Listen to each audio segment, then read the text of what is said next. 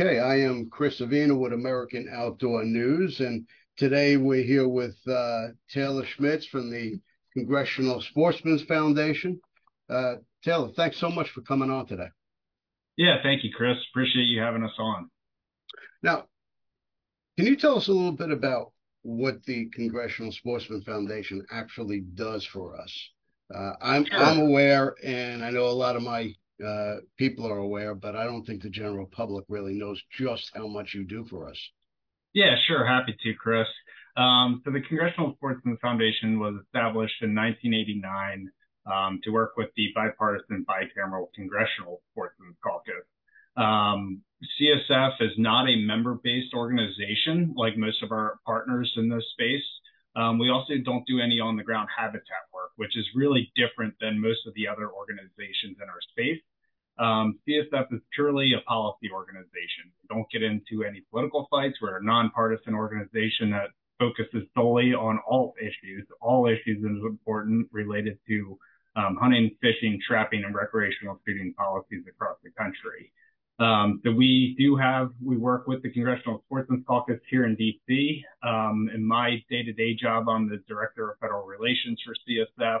Um, so I spend my time working the Capitol, um, working with the um, presidential administration on issues related to hunting, fishing, trapping, and recreational shooting. But then we also have a state policy team um, who represents um, hunters and anglers across the country in all 50 states. And the way that they do that is um, they have a network of state legislative sportsmen's caucuses. Um, so in each state legislature, similar to the Congressional Sportsmen's Caucus in DC, there are state legislative sportsmen's caucuses that work on issues of importance to our community.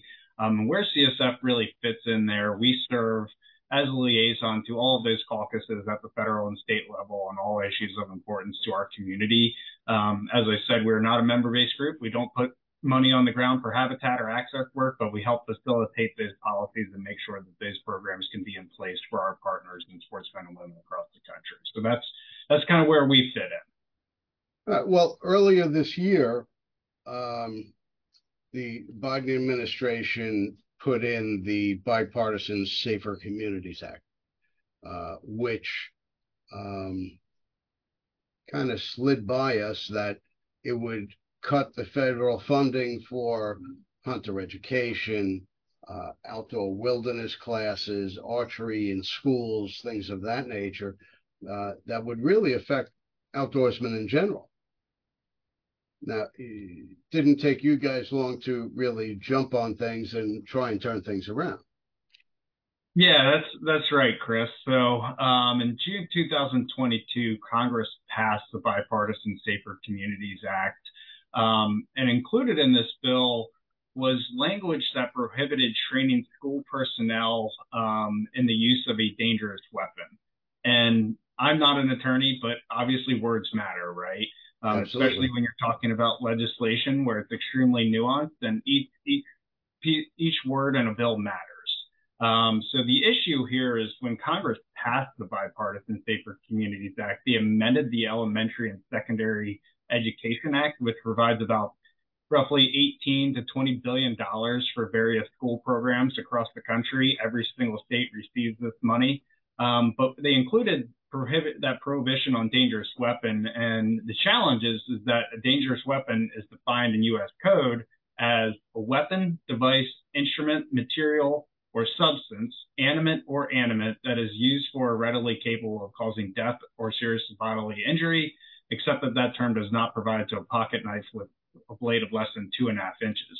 So when you take that plain language, it applies to everything, right? Not just the issues that we're focused on at CSF, like you mentioned, as archery in schools, wilderness courses, school-sponsored shooting teams, etc. But it can even be applied to Bunsen burners in the classroom or culinary class classes or culinary knives in home ec, right?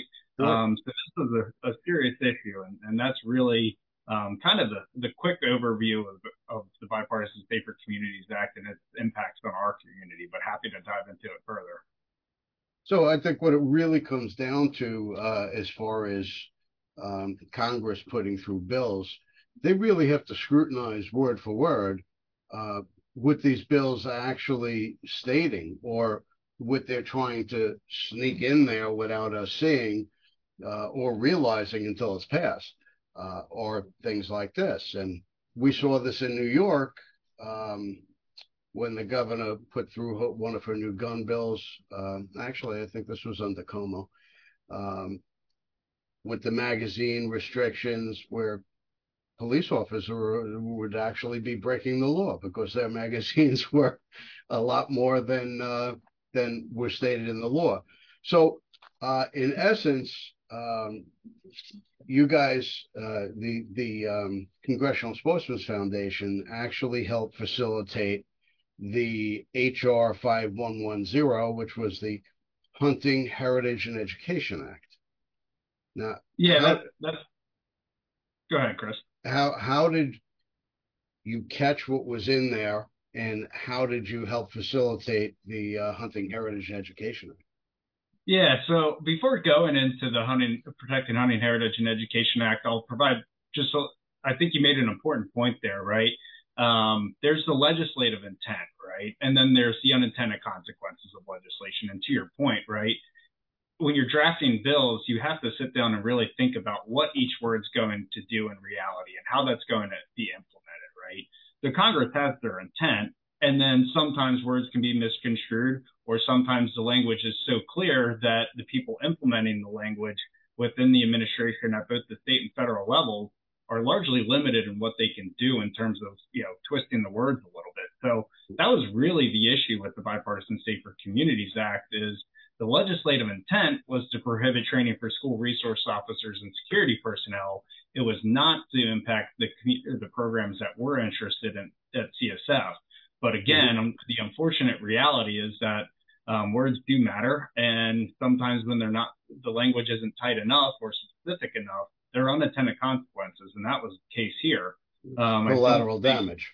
Exactly. There's, I don't, you know, our position at CSF, and I strongly believe this is not a nefarious attempt or um, any effort to undermine these programs um, across the country, but it's just it's just the reality of the language. So, with that in mind, um, Congress did step in extremely quickly. Um, we first heard about this really coming to a head in Alaska, um, where the state recre- state education recreation coordinator had heard from some folks at the U.S. Department of Education that Elementary and Secondary Education Act funds were no longer uh, available for wilderness course. And then we started to see that trickle down um, to other states for archery in schools, hunter education, um, school-sponsored shooting teams, any any program that utilizes what's technically a dangerous weapon, right? Sure. So Congress stepped in once Congress got word of this.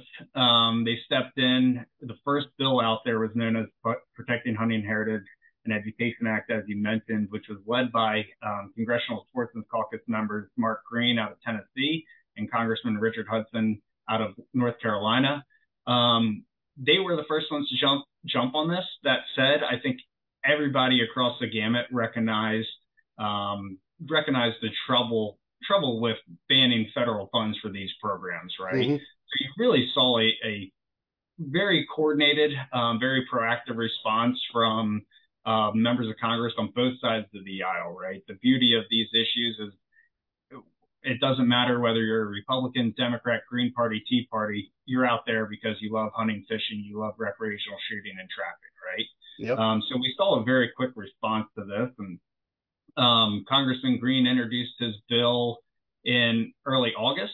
Um, Congress was on recess at that point, but as soon as they got back, as soon as the House was back, the very first week in September, the week of September 13th, um, they took this bill up at the committee level, right? And as everybody knows, bill has to go through committee first, and then it can be brought to the floor for further consideration.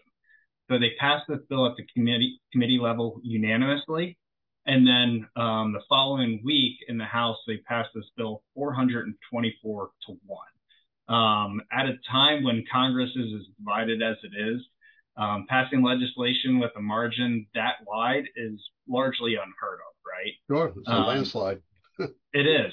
So then a week later, uh, or actually, I'm lying, a day later, um, the Senate took up the Protecting Hunting Heritage and Education Act, um, and they quickly expedited this process through a procedural motion. I won't get into that because it's pretty nuanced, but as we know, the yeah. Senate is you know, a very, very slow moving body. But again, recognizing, you know, the value of these programs for sportsmen and women across the country, millions and millions of students across the country in terms of building camaraderie, um, teaching responsibility and life lessons. The Senate stepped in quickly and expedited the process to move this bill. And less than 24 hours after the House passed this bill, the Senate passed it unanimously. That's um, really fast in in in this climate. it, it's incredibly fast. I mean, the fact that it took um, less than really two months for this bill to be be drafted, introduced, and passed both chambers of Congress with the current dynamics in Congress right now is is really unheard of. It's unprecedented. Um, I, you don't see that. it is. That's exactly right. So where the bill's at now, we're currently um, waiting for the bill has officially been sent to President Biden for signature. Um, we have heard that he intends to sign this. Um, again, I think you know at the department or at the White House and the Department of Education, they recognize the value of these programs and sure. Um, they want to fully support them. So that's where we're at generally right now. Well, I mean, it's good to know that we have uh, organizations such as yours that keep us not only informed, um, you influence on our behalf, and you defend our traditions, which you know uh, the average sportsman, I think, takes for granted.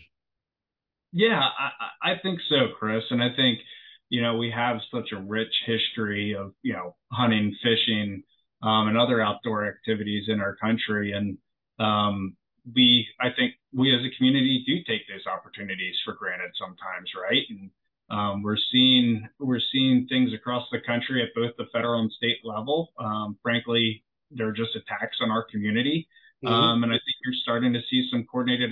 You're starting to see more coordination from our community, which is really really encouraging to see. And um, you know, where CSF kind of fits into this is politics is not always an attractive game, right? It can be no. messy.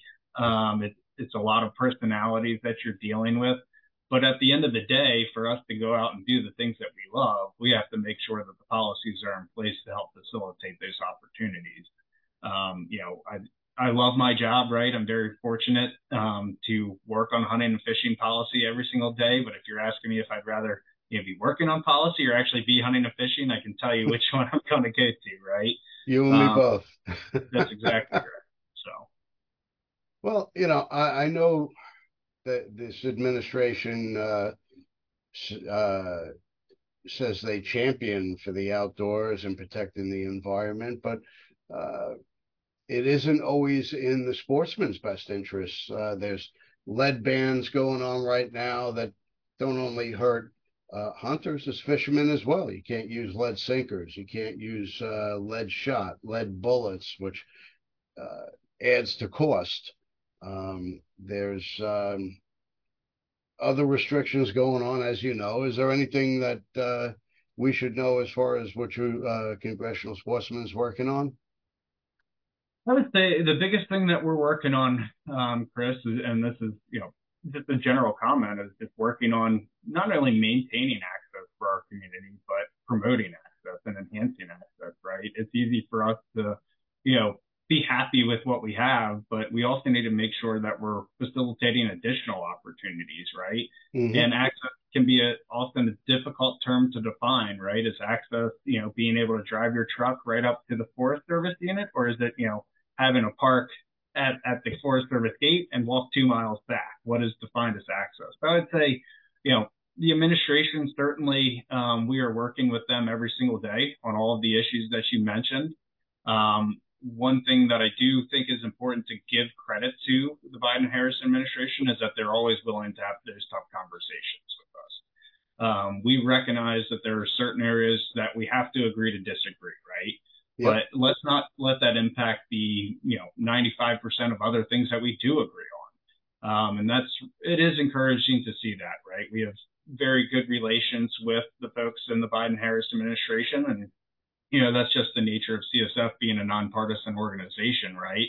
Um, and and these issues really being nonpartisan. But again, you know, the, we recognize that the administration has challenges um, mm-hmm. coming from the other side of the spectrum, but again, their willingness to have those tough conversations with us in, in an honest and open manner um, really does go a long way.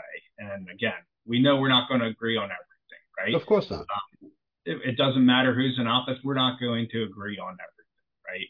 But the willingness to have those tough conversations is, is what's important at the end of the day, and um, you know, the administration's willingness to speak with a diverse group of stakeholders from our community, whether it's, you know, NGOs like CSF or some of our partners that do put the money on the ground or even, you know, talking on the lead stuff, right? Where they're having conversations with those businesses that are manufacturing um, lead ammunition, those businesses that are manufacturing lead tackle, and really hearing from those businesses about how some of these uh, phase outs that will be effective in 2026 will actually not only impact sportsmen and women, but impact those that are actually manufacturing these products, right? Sure.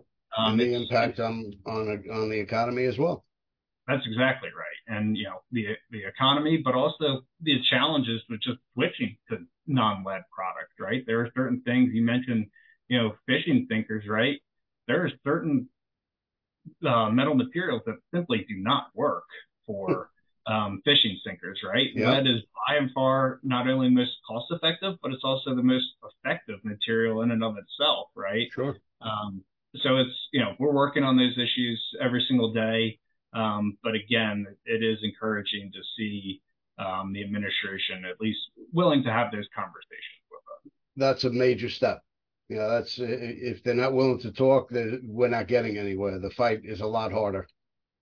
Yeah, that's exactly right. And you know, they the administration does um, support our community. They do recognize the value of these programs um, and activities, not just for you know for recreation, but also for conservation. Right? It's it's obviously not lost on you that sportsmen and women are the greatest conservationists in the country, and we you know not only talk talk the talk, but we walk the walk and put our money where our mouth is. Right?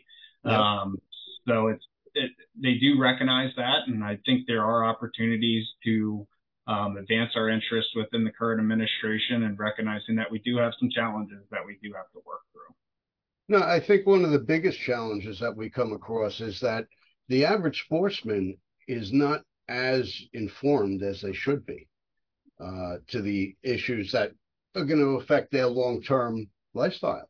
How do we keep them informed and how do we engage them to be more active in in um, uh, helping facilitate uh, the preservation of our traditions?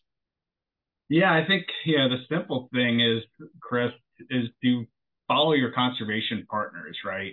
Um, everybody in our community is a member of at least one conservation organization, right? Sure. Whether you're a duck hunter and you love, you know, California waterfowl or Ducks Unlimited or Delta Waterfowl, um, or Turkey Hunter with Turkey Federation, right? Um, subscribe to those organizations. Subscribe to the Congressional Sportsmen's Foundation weekly newsletter, right? It's free for us. And that contains all of the information that's going around across the country. And it's broken down in a manner um, that makes it clear how this actually impacts you. So the simple answer is, is get engaged with your NGO partners. Um, they are working, you know, our, our partners range um, from anybody from freshwater fishing to saltwater fishing, direct shooting to turkey hunting, um, big game hunting, et cetera, right? Mm-hmm. But we're all working together in a collaborative manner to address these issues, and we're all putting out a lot of information about what's going on. So the simple answer is just get engaged with those folks. Um, that, you know, as we've talked about, policy and politics is a nuanced thing, right? But it does have real life implications for our community. Yeah. And you know, sometimes it requires thinking through this, right? You know, when you look at an example, uh, I'm a resident of Maryland, lifelong resident of Maryland, still hunt and fish in Maryland, um, 70 plus days a year. We just went through a pretty significant, like, I won't say significant, but significant enough license fee increase in the state, right? And that was the first time we've had a license fee increase in the state of Maryland in 30 years.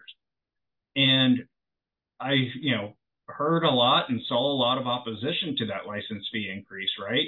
But I think it's because folks don't recognize that they they believe it's more bloating of bureaucracy at the state agency level, and it's not money actually going on the ground to help the things that we love and care about and the things that we cherish, right? So it's it's also, you know, staying up to date on with our conservation partners, but really thinking through, okay, how is this going to help the things that I love, or how is this going to hurt the things that I love? Well, uh, you know, everybody really has to do their part because there's a lot going on today. Um, and you know, I'm as I mentioned earlier, I'm on the board of directors for the Northeast chapter Dallas Safari Club, and you know, we've always been a big supporter of uh, Congressional uh, Sportsmen's Foundation, but um, I, I think we have to be more vocal as a chapter as well, and get out and inform and uh, keep our members aware of what's going on. It's not always about writing a check and letting it, letting the other guy do it. It's about getting your own feet wet and rolling up your sleeves and doing it yourself as well. Yeah, that's exactly right. And and you're absolutely right. Dallas Safari Club has been one of CSF's best partners over the last three decades. Um, Dallas Safari Club president and CEO Corey Mason is actually a board member of CSF and um, is a fantastic board member for us and is really a, a true leader in our space. And um, that partnership is certainly not lost on us. But to your point, right, it's we have to make sure that our voices are heard, but we also have to be effectively communicating this information to the general public, right? Um, you and I both know that hunters represent less than 5% of the population. Yep. And by and large, hunting is widely accepted across the country, but we're starting to see that acceptance rate decline. And that's because we as sportsmen and women are not communicating the benefits and the value of these programs as effectively as we should. And, you know, hunting activities is not going to be lost overnight, right? It's going to slowly, slowly be lost because public opinion and public perception of these programs and activities has changed, right? And yep. we need to be doing everything we can to talk about the value of these activities. Well, it's a it's the long game. You take a little, take a little, take a little. Before you know it, uh, you, are losing the use of uh, a public lands or um, the right to use certain products or, or, uh, certain metals, things of that nature. Um, you know, we just have to be more aware and more proactive. Yep, that's exactly right. And proactive is key, right? What we've seen from you know for lack of a better term, the animal right organizations that are working every single day to undermine the things that we care about, they're proactive. Um, mm-hmm. The reality is um, they're well funded. Um, they have a lot of staff, a lot of attorneys yep. Um, that can that fight these things every single day. And you know, you have groups like CSF and Dallas Safari Club and others that are working to fight back um, and we need to keep being proactive as a community to make sure that these efforts from the animals rights groups are not um, undermining any of the success that we've had over the last uh, century or so. That actually brings up a really good point. What exactly do these animal rights groups do to uh, help conservation or uh, the preservation of a specific specific species or what do they actually do? Do they put money into these programs or do they just put their money into hate campaigns? Yeah, a lot of it is, you know, they tie up a lot of conservation money and a lot of resources through litigation? Mm-hmm. Um, the reality is lawsuits take a lot of time and a lot of money. And, you know, the, there's a couple of ways that the animal rights group try to undermine our community. And one of them primarily is through litigation. Um, but the other effort that we're seeing right now is ballot box biology, right? Where you're putting an initiative before, you know, the general public at X, X state and saying, how do you feel about this? Let's go vote on it. Um, you know, we saw this in 2022 in Oregon with IP, uh, IP13 that sought to ban all hunting, fishing, and livestock slaughter. I mean, the question is that I have for folks is how do they expect us to eat, right? If we can't hunt, we can't fish, we can't raise livestock. You know, the reality is we don't have the space in this country for everybody to eat, you know, potatoes and asparagus. As much as I love that, we can't I'm, just. I'm not survive. equipped to be a vegan. Right, exactly. so, you know, I would say they really prey on emotion, right? Mm-hmm. Um, you and I both know that hunting is an emotional thing, right? It is not easy to take the life of a deer or a turkey um, or a fish, even. Um, but they really prey on that individual emotion, right? Not the facts and the value of these um, programs. And they just conveniently ignore um, the value of these activities, right? They ignore that, you know, through through the excise taxes on firearms, uh, ammunition, archery equipment, there's about a billion to 1.2 billion dollars every single year going back to state-based conservation. Same thing on the fishing side with fishing tackle purchases, right? What other user group is contributing in the way that sportsmen and women are? The and answer is not. The fact that it's self-imposed. We self-imposed that Pittman Robertson Act that uh, pulls a tax right off the top that goes directly into conservation. Yep, that's exactly right. And you know, not only is it self-imposed, but we pride ourselves in it, right? This is something, you know, when I, am sure it's the same as you, Chris, when I'm talking to, um, you know, friends and family that don't hunt or fish, and I say, hey, here's what here's what this means for conservation. Here's what it means for conserving these species. Um, it's mm-hmm. you know, a billion dollars just from the hunting and shooting side that's going to conservation. Um, and they're pretty blown away by that statistic, right? And I say, now talk about talk about other user groups, right? Non-consumptive user groups, for lack of a better term, they are not contributing to conservation. It's just sportsmen and women. Well, I know firsthand. I have quite a few friends that do not hunt, but when I call them up and say, "Hey, I'm having a, a, a game dinner, come on by," they're showing up with a bib and a plate in their hand yeah, that's exactly right. It's funny how that works. You know, you invite a buddy out to sit in the deer stand and you know, sit there on a freezing metal ladder. They say no, but man, if there's a back strap or a deer steak, they want it. That's for sure.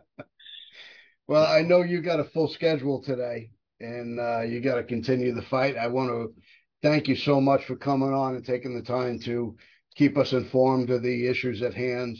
And uh, where can uh, people sign up uh, for the newsletter, co- Congressional Sportsman, so they can stay uh, well informed? Yeah, thank you, Chris. So the simplest way is to visit our website, congressionalsportsmen, M-E-N dot org.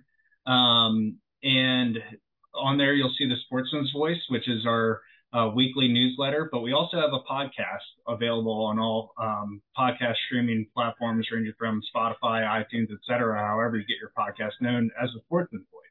Um, so in that podcast, we do you know a roundup of all a quick roundup of everything going on around the country, but then we spend time um, diving into specific issues. So between our the Sportsman's Voice newsletter and our Sportsman's Voice podcast, those are really the best ways to stay engaged with CSF in addition to our social media platforms. Um, but I would say, Chris, thank you very much for doing this podcast on such an important issue. Um, as we talked about, you know, this, these are the future generations of sportsmen and women, right? And the Archery in Schools program is extremely personal to me in particular, um, as somebody that had an Archery in Schools program in their high school classroom and loved it, right? Um, so I would say thank you for doing this and um, really appreciate your partnership and Dallas Safari Club's partnership on all things related to CSF and hunting, fishing, and our outdoor tradition. Well, thanks again. And please let us know if there's anything that we could do to help get the word out. I'll do that. Thank you, Chris. Thanks again. Talk soon.